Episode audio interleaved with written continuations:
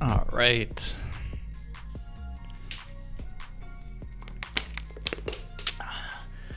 What is up everybody? We are back with Real Q&A, Real Estate Answers Live and Real Estate Today. If you're listening on Alexa, if you want to just listen to this instead of having to watch, um, you can enable the flash briefing Real Estate Today on the Amazon Alexa skill store, and that would be awesome. And then you can just listen to it weekly. It has not been in. Let me let me confess first before we get into the show. I've totally slacked off this summer with this particular piece of content. I want to get it back started. I do like it, uh, answering some real estate questions each week uh, live on Instagram Live if you want to watch it. But if you're listening on Alexa, thank you so much and pay attention to this flash briefing. Hope it gives you some value, hope it gives you some insight, or brings a little bit of smile to your face. That's what we're all about. So let's get into the show. Real Estate Answers Live. Here, what we do we try to answer a couple questions whether you're a buyer, whether you're a seller, or whether you are a real estate agent. Uh, that is our purpose. I got some stuff going on out in the office space here, and if you hear that in the background, that's that's my bad. So anyway, what we try and do is answer a buyer question, a seller question, and one realtor question. So no matter who the audience is, whether you have bought or sold, whether you have um, uh, had property transactions, or whether you're in real estate in a career like a lot of my audience is, then we want to just at least touch on something for each. So we answer one question. You can always submit questions, DM me, uh, shoot me an email, shoot me a text if you want a question to appear on this show. Uh, so our first question is for buyers, and we talk about. I, I I've had this question all the time, like how much cash, especially from first-time buyers, how much cash should I have? Um, and there's 100% loan programs. You can even go above and beyond and ask for closing costs or ask for, um, you know, over and above 100% of the purchase price. Try and get the buyer to pay or seller to, to give you some closing costs as a buyer as well. But regardless of that, I always think it's a good di- a good idea to have saved cash to have cash on hand because even if you get 100% loan, you're going to have closing costs, you're going to have um, moving costs, you're going to have home inspections, you're going to have an upfront appraisal fee a lot of times. So you need to have some cash on hand when trying to purchase a property. So if that's the case, how much cash is the right amount of cash? And one, it's going to depend upon what price range of home you're looking in. But from a percentage standpoint, here's what I kind of believe I kind of believe that you need to have relatively um, anywhere from 3 to 5% if you're doing a high um, uh, you, 3% if you're doing a 100% loan. You need to have probably 5 to 7% uh, of the purchase price if you're doing like um, like an FHA or some sort of program where it's like three and a half percent down plus closing cost.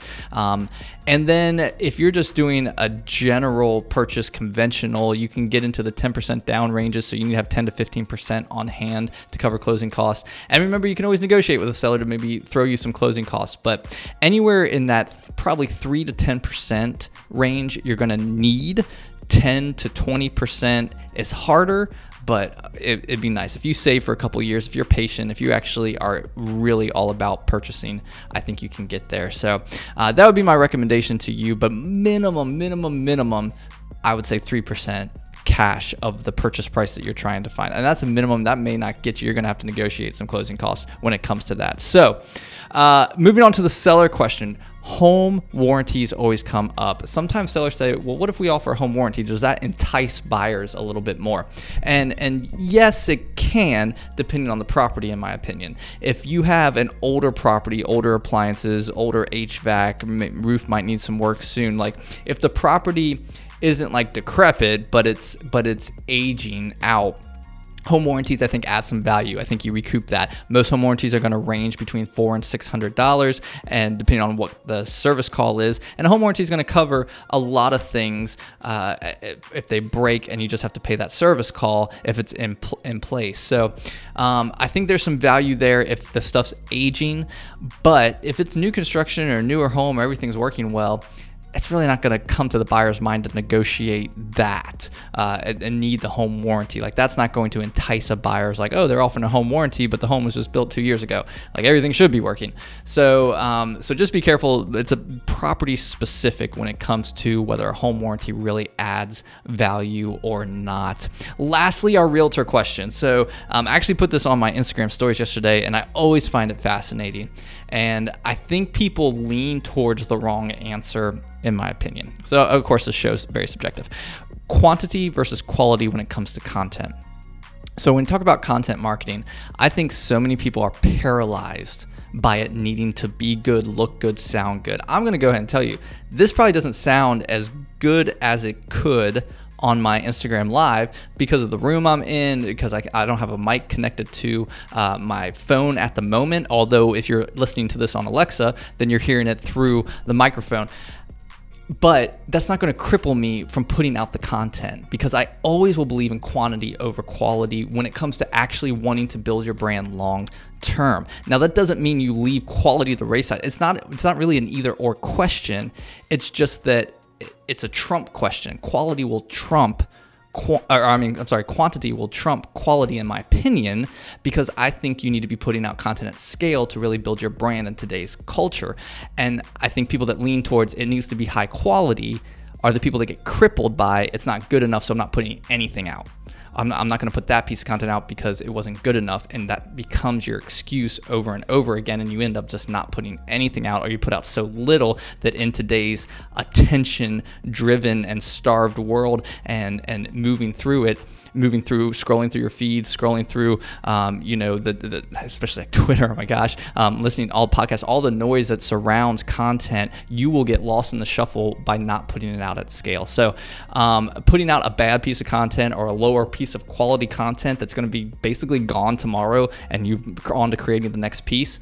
I think you need to be top of mind real estate agents. I'm talking to you that it doesn't have to be the perfect piece, the, the highest of quality. You need to be putting out quantity and not get paralyzed by that. I realize it's both and. You, you need to increase your quality. Yes, I understand. But I think quantity trumps it and that you need to be putting out more. Uh, and I will always lean heavily towards that. I know there's a lot. I did, like I said, I did an Instagram poll yesterday and 66% of people were leaning towards quality over quantity when it came to content creation.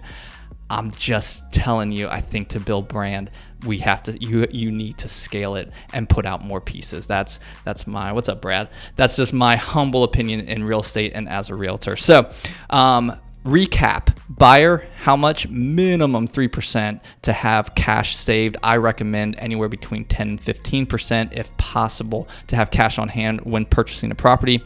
Home warranties it's going to be property dependent. If it's an aging property i think there's some value to offering that in as you're selling the property as a seller paying for a home warranty. If it's a newer property that's not going to there's no value prop there for a buyer um, in that kind of negotiation. And realtors i will lean towards quantity over quality. I hope you've enjoyed today's today's episode. We're back on track. Weekly episode every Thursday. If you're listening on Alexa, thank you at the Real Estate Today. Enable that skill, that flash briefing skill, Real Estate Today, and you can hear this every week. If watching on Instagram Live, I'll always be streaming that each Thursday.